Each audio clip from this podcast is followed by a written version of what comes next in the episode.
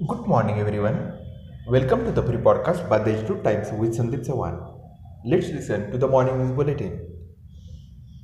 Nashik has taken a step towards becoming a hub of defense production, said Vikram Sarda, chairman of Nashik Engineering Cluster, while proudly declaring the approval by the Directorate General of Aeronautical Quality Assurance, Ministry of Defense, to the Nashik Engineering Cluster as approved laboratory for its electrical and environmental testing, chemical testing, and mechanical testing facilities.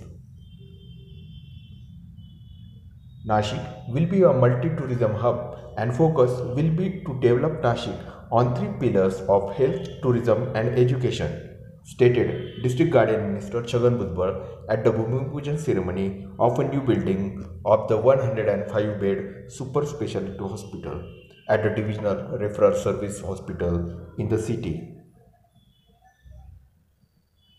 The district sub-registrar has issued orders for closure of all the agricultural product market committees for three days during Diwali. This will, however, affect supply chain and prices of essential commodities and leafy vegetables likely to trend upward.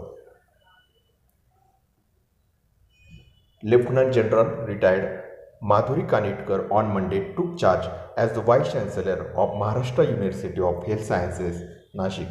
She succeeds Dr. Dilip Mhaisekar, whose term ended in February this year. The Vice Chancellor of Savitribai Phule Pune University, Dr. Nitin Karmalkar, had held additional charge as acting Vice Chancellor of MUHS.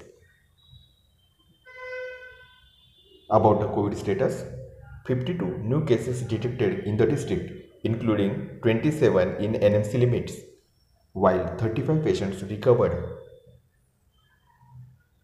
That's all for today's important news. For more, visit to the Institute website